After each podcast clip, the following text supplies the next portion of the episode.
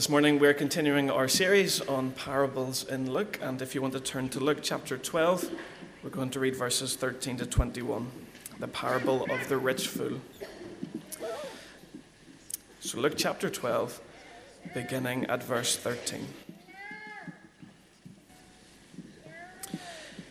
Someone in the crowd said to Jesus, Teacher, tell my brother to divide the inheritance with me. Jesus replied, Man, who appointed me a judge or arbiter between you? And then he said to them, Watch out. Be on your guard against all kinds of greed. A man's life does not consist in the abundance of his possessions. And he told them this parable The ground of a certain rich man produced a good crop. He thought to himself, What shall I do? I have no place to store my crops. This is what I'll do I will tear down my barns and build bigger ones, and my grain and my goods. You have plenty of good things laid up for many years. Take life easy, eat, drink, and be merry. But God said to him, You fool, this very night your life will be demanded from you. Then who will get what you have prepared for yourself? This is how it will be with anyone who stores up things for himself, but is not rich towards God. And this is God's word.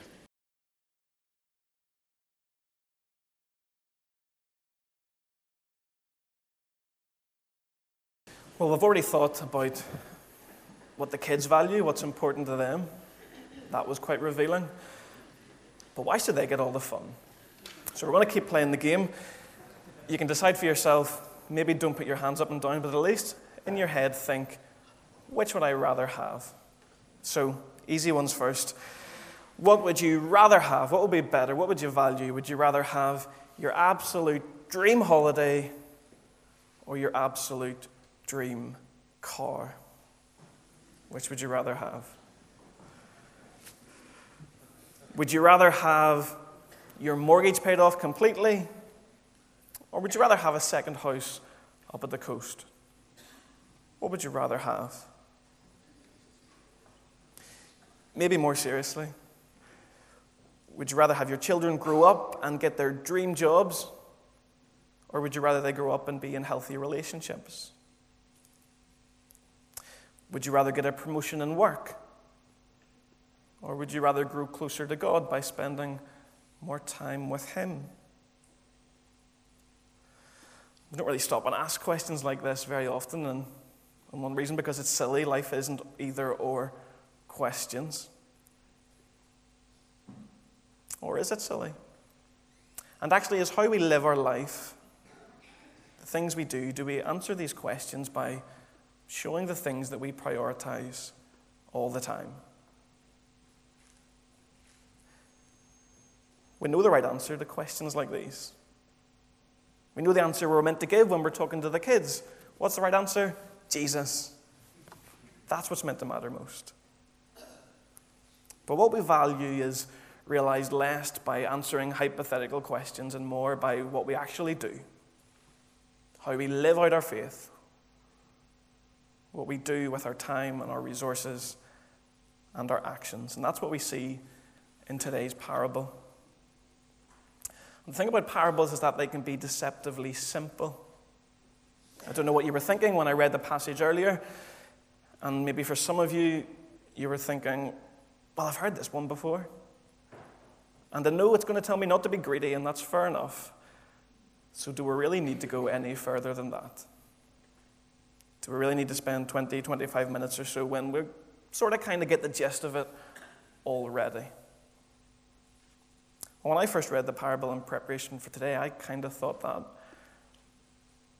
But then the more time I spent in it, I realized that it's not as simple as I thought. And actually, our passage from God's Word today asks an awful lot of questions from us.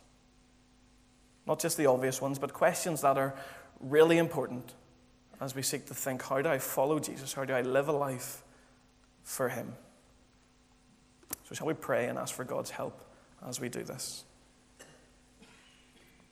Father, we know that we live in a culture of abundance and plenty.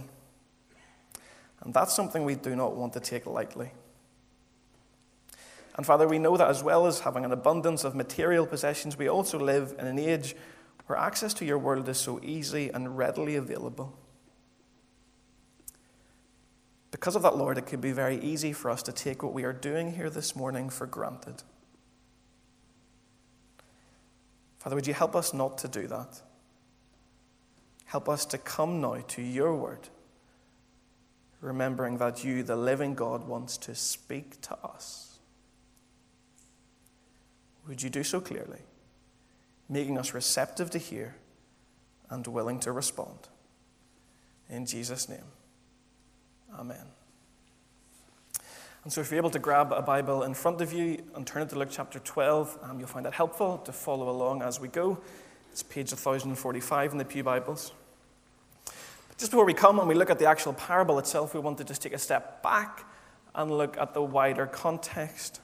What's happening before we even get to this interaction? And if you look down at the beginning of verse 12, we can see that Jesus is here and he's speaking to a very large crowd the large crowd. They're listening to Jesus as he is teaching the disciples.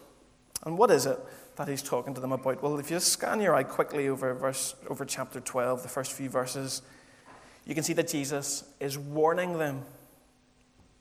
He's warning them that if you follow me, you're going to face pressures, you're going to face tests, you're even going to face persecution because you follow me. He's giving them instruction and comfort for when they face persecution in this way. And he tells them, Be on your guard.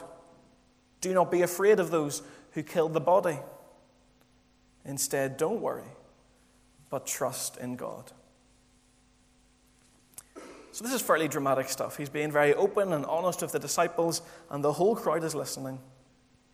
And I think it's important to see that first because it's no coincidence that as Luke is writing his account of the life of Jesus, we come from a section that talks of trusting God in the midst of persecution and suffering and hard times, and move straight into a passage that speaks of money and comfort as being an obstacle to being devoted to God. It seems related that after telling his disciples about the difficulties that they're going to face as a result of following Jesus, that it's followed by a warning about being complacent and having too much of an emphasis on material things. So, with that in mind, why does Jesus tell the parable? Well, in verse 13, we see someone in the crowd piped up, and he said to Jesus, Teacher, tell my brother to divide the inheritance with me. I'm not given very much information here. Um, we don't know much about the man. We know nothing about the dispute. He doesn't give any further details. But yet, isn't there something very revealing about the nature of his question, of his request? Here's what he doesn't ask. He doesn't say, Teacher, I have this dispute between my brother and I, and I'm really worried this is going to damage our relationship. Can you come? Can you come between us and sort it out? That's not what he says. Instead, what he's saying is much more like Jesus, would you come and tell my brother he's wrong and get me what I deserve? So, straight away, as the man is asking this question, there's already a broken relationship that has occurred. And his agenda is already not fixing that relationship, but getting what's coming to him. And then think even of the timing of this request. He's been here in the crowd listening to the revolutionary teaching of Jesus. Jesus is speaking about suffering and trials, and his concern is but what about my money? It doesn't really feel like the right context for this sort of request. It doesn't seem like he's really grasped exactly what Jesus was talking about. And so look at Jesus' answer in verse 14. He says, Man, who appointed me a judge or an arbiter between you? And the word man that Jesus uses there in ancient Middle Eastern culture, well, that was used almost in a derogatory sense. It wasn't a neutral term. You could call someone by name if you respected them. You would call them man if you didn't. It's a sign of displeasure that I'm not happy with your question. And he says, This is not what I'm here to do. Instead, Jesus turns, beginning at verse 15, he said to them, he then addresses, addresses the entire crowd. He's not just talking to the one man. And he tells them, Watch out, be on your guard against all kinds of greed, because a person's life does not consist in the abundance of his possessions. And so he takes this man's request, his question, and he turns it into a teachable moment and warns everyone that life is not found in stuff. That real life takes a much richer form than that. And so he tells the parable. And as I've said, we can hear a warning against greed and switch off because we've heard it all before. Or we can think the man in the parable, well, it's clearly an exaggeration. None of us are going to be quite like that. But yet, there's much more going on here than just plain old greed. He has three big problems in his attitude that Jesus exposes, and I think, if we're honest, at least one, if not probably all three, can be problems in our attitudes as well. So, the first one is that he is hoarding for himself. Verse 16 The ground of a certain rich man yielded an abundant harvest. And again, we're not given lots of details here, we don't know lots about him. But we know he's already rich to begin with. And then he has this incredible harvest, greater than he could have imagined, more than he knows what to do with.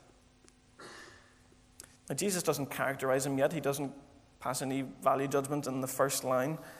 And so the original listeners and readers, they're probably thinking, okay, something's happened to this man. He's been blessed by God. This is a good thing. What's he going to do next?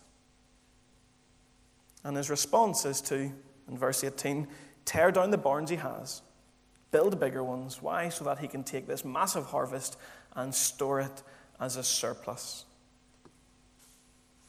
In one sense, he's trying to be efficient and prudent and make good plans so that he never has to worry ever again.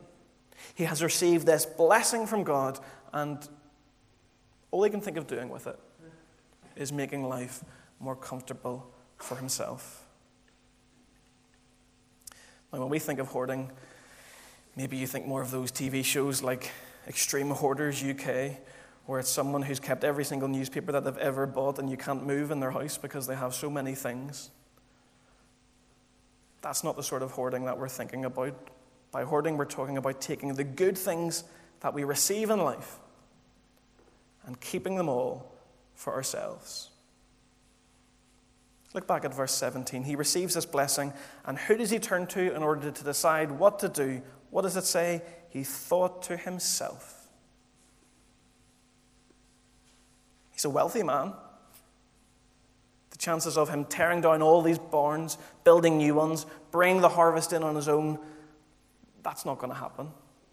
So he either has a very large family, or more likely, he also has workers and servants to do this for him. But yet, the only person he ever mentions or thinks about is himself. He's already described as rich. This isn't a lucky break giving him what he deserves after a life of struggle. This is an extra blessing. He's doing well. Suddenly it's incredibly well. And his only thought is, what can I do to keep this for myself? What can I do to keep this safe? What can I do so that I can sit back, I can take it easy, I can eat, drink, and be merry? If I keep this all, that is my life, and that is what he wants to do. And so we see what God thinks of this in verse 20. He thinks he's a fool. And he tells him that that night his life is going to be demanded from him. And he has spent all of this time and all of this energy hoarding everything into these barns. And it's all going to be for nothing. God asks him, Then who will get what you have prepared for yourself? Hoarding things up for himself was a tragic waste of the good gifts that God had given to him. Think of what he could have done with that abundant harvest if he had used it to bless others rather than himself. St. Augustine wrote about this passage that the man did not realize that the bellies of the poor were much safer storehouses than his barns, because had he shared what he had been receiving, then it would have been a blessing for so many. Instead, he hoarded it for himself, and it was an absolute waste. And when we think of how this applies to us, it takes careful thinking because we're not in the exact same context as this man. We know elsewhere that we're called to be good stewards of all that God has given us, and we know we have to be sensible and wise with the material blessings we receive. And so I don't think this means that we shouldn't have savings or investments or be sensible. But it does mean that when we think about our money or our homes or the good gifts that we have, we must be sure that these are not primarily for us that we must live generous lives and share all that we have been given with others. And when we do save, it's not so that we have more for ourselves at the extent of others. Maybe a good way to examine this for yourself is to ask what do I do if I ever end up with excess money? Maybe it doesn't happen very often, but if it comes, what's your response? Does it automatically get saved, put away for a rainy day? Does it go straight to another holiday, a treat? You deserve it. Does it mean the car gets upgraded? Or is there space to say, do you know what? I have all that I need right now. And somehow I've ended up with more. What can I do to bless others, to help others? And just as an aside, what do we think this passage has to say about how casually today we can get into debt for things that we want rather than need? If hoarding is dangerous, then what about spending what we don't even have? It's worth thinking through carefully. What would it look like today for us to hoard things away for the sake of our own comfort as a first priority? Are we in danger of doing that? And what does the alternative look like? Which leads us to the second mistake that the man makes. As well as hoarding things for himself, he finds security in material things. We sang earlier in the service, My soul finds rest in God alone. Our hearts are restless, Lord, until they find their rest in Thee. And that is not the attitude of the man in the parable. He's much closer to saying, My soul finds rest in comfort, in security, in abundance of good things in life. He thinks that all of these material things will satisfy him, will make him merry, will make him feel secure. And God says that finding his security in these material things that makes him a fool because none of these things are guaranteed to last. This is how it will be, verse 21, with whoever stores up things for themselves, but is not rich towards God. And the parable isn't against wealth in and of itself. It's against the person who finds their security in wealth, against the person who makes wealth their aim in life, their purpose, who makes it more important than anything else. And we see this throughout the Bible that finding security in stuff, in money, in comfort, in material things is always a disaster. Jesus said elsewhere that it's easier for a camel to go through the eye of a needle than for a rich man to inherit the kingdom of heaven. Why? Because it's so easy to turn to money rather than God for comfort and security. 1 Timothy 6 reminds us that the love of money is the root of all kinds of evil. Not money itself, but loving it. Hebrews 13 tells us keep your lives free from the love of money and be content with what you have because God has said, Never will I leave you, never will I forsake you. And that promise from God is far greater security than material things could ever bring us. Not stuff, but the presence of God. Jesus had been speaking to his disciples about persecution just before this. Listen to what he says to the suffering and persecuted church in the book of Revelation. He says, I know your sufferings and your poverty, but yet you are rich. Why? They don't have material things, but they have Him. We cannot fall for the trick of finding security in our possessions, in material things that do not last. And so, what do you need to feel secure? Look at your life and think what is it that makes me feel at ease? What is it that you rest in and find comfort? If it's how well your career is going or how much of a safety net you have in the bank, if it's any sort of stuff, which is fine in and of itself, but if that's where you find your comfort, then you are settling for a lesser security than is offered to you in Jesus. Because the hope and the comfort we find in Him is far greater than the fleeting things this life has to offer. And then the third problem. As well as hoarding for himself, as well as finding security in material things, the man also has a false view of ownership. Look back down again at verses 17 and 18. What does he say? He says, I have no place to store my crops. I will tear down my barns. I will store all my grain and my goods. And this exposes so much about the man's attitude and his heart. He was blessed by God abundantly with a far greater harvest than ever before, and he doesn't even see God's hand in it. He thinks it's all him. And if it's all his, why would he not hoard it? If he had gotten into his position simply by his own hard work, why would he not find security in his wealth? Yet everything he had was a gift from God. And everything we have is a gift from God. We are incredibly privileged to live in this country. Every one of us sitting here today is amongst the richest people in the world. And when we compare ourselves with our neighbors, maybe we don't feel like it. But we all have a lot. Who do you think it comes from? Who do you think it belongs to.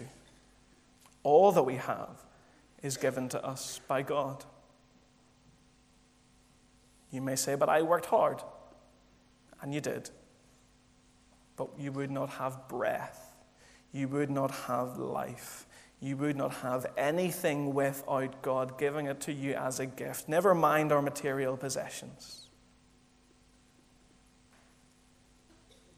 And the man in the parable was so greedy because he had forgotten this. And when we view our money, our time, our homes, our cars, not as ours, but as gifts given to us from God, then it makes a lot more sense to share them with others and to use them for His good and His glory and not our own. Having a false view of ownership, arrogantly thinking that all the good things in our lives are because of us, is delusional. If your money, your time, your home are all a good gift from your loving Heavenly Father, then that surely changes how you use and view them. Understanding that all we have is a gift from God should stop us from being selfish with what we have.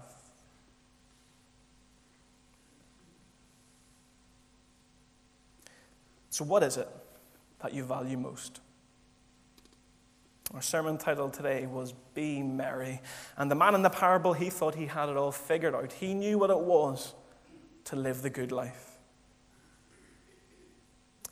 According to a recent survey done this year by the Prince's Trust, young people in the UK have never been unhappier.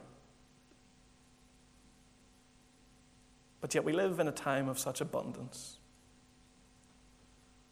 The reasons include debt, so attaining things that they didn't have the means to get, mental health, the expense of housing, social media, comparing ourselves with others, and loneliness.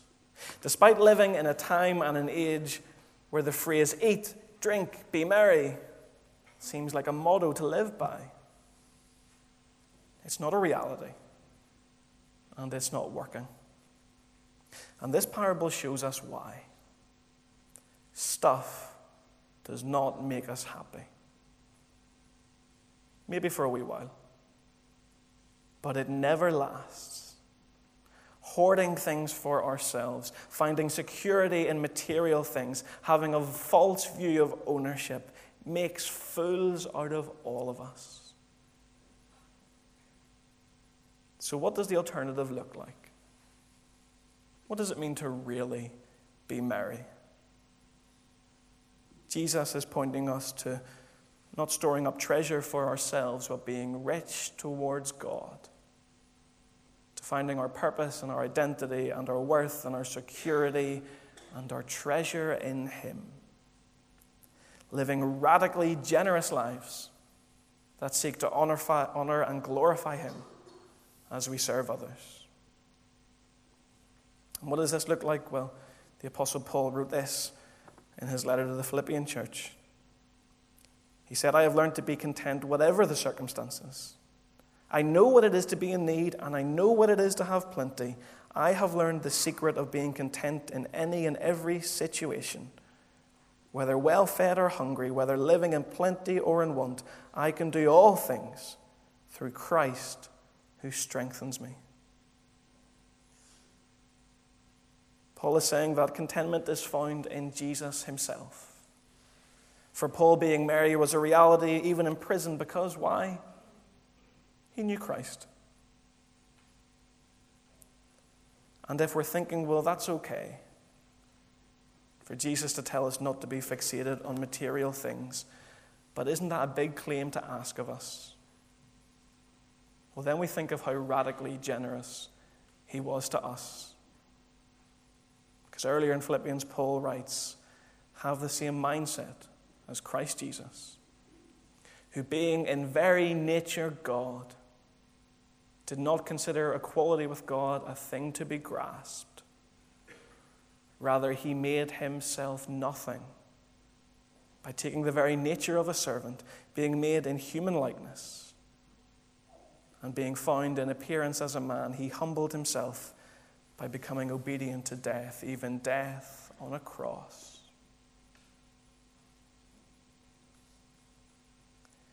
This parable today is a practical reminder that Christ is our greatest treasure. And to be fixated on material things, on stuff, for our comfort, security, or meaning is to settle for a lesser treasure. Our worth is not in what we own, not in the strength of flesh and bone, but in the costly wounds of love at the cross.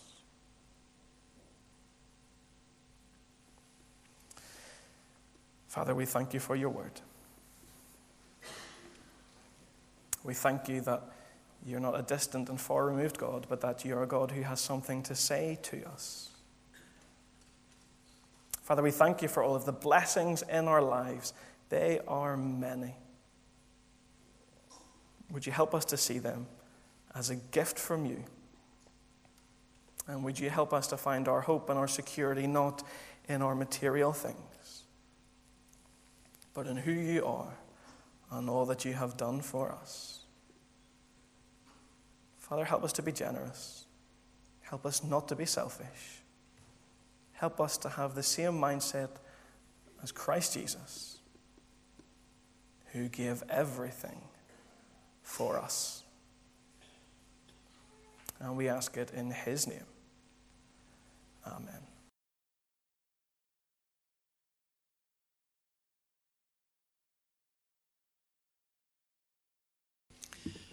And we pray.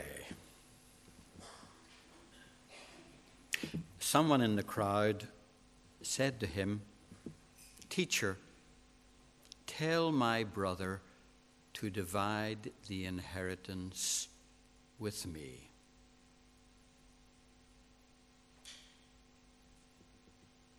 Lord, we thank you for our brothers, our sisters, our parents, our children. Thank you for our families, for those who share our lives, those related to us by blood or marriage or adoption or some other way. Thank you for the joys of family life with its privilege and its responsibilities, its burdensome tasks, and its delightful experiences. Thank you, Lord, for our families. And hear us as we pray for divided families. For those families, like the one in our reading this morning, divided over money. For families divided over duties. Some members give themselves to care for the elderly or needy in the family, and others just don't pull their weight. It's hard, Lord, not to be resentful. We pray for those in need. For the elderly, losing their independence, and perhaps worse, losing their minds. For the young, losing their way. For the middle aged, losing their patience. For the anxious, losing their jobs or their prospects. For, their, for the self centered, losing their balance. For the life weary, losing their faith,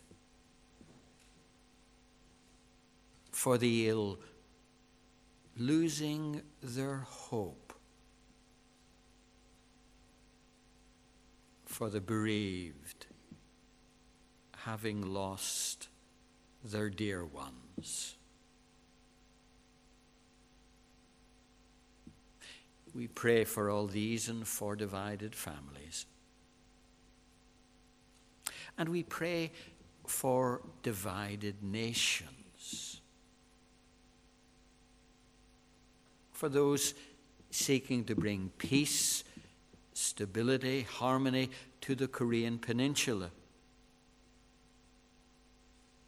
For those seeking to bring an end to the death and destruction the forced emigration in Syria.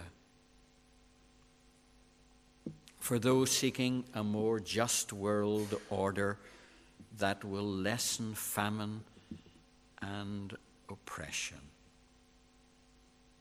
Lord, grant all such success. We pray for those in the wealthy West and in the poorer south and east who seek to teach and to live out that profound truth that life does not consist in the abundance of possessions. We pray for evangelists, preachers, teachers, and all who bear witness to the glorious gospel of salvation through Christ our Lord.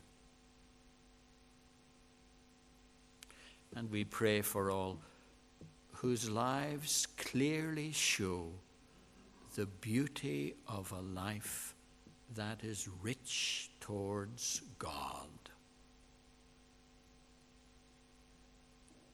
Help us all, O Lord, to live as those who one day must give account to the heavenly judge,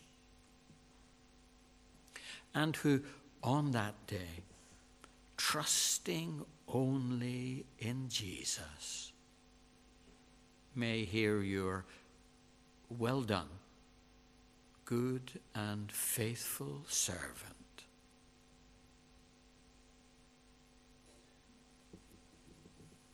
And we bring our personal prayers of thanks, of requests, of confession and commitment. We bring them to you in the silence.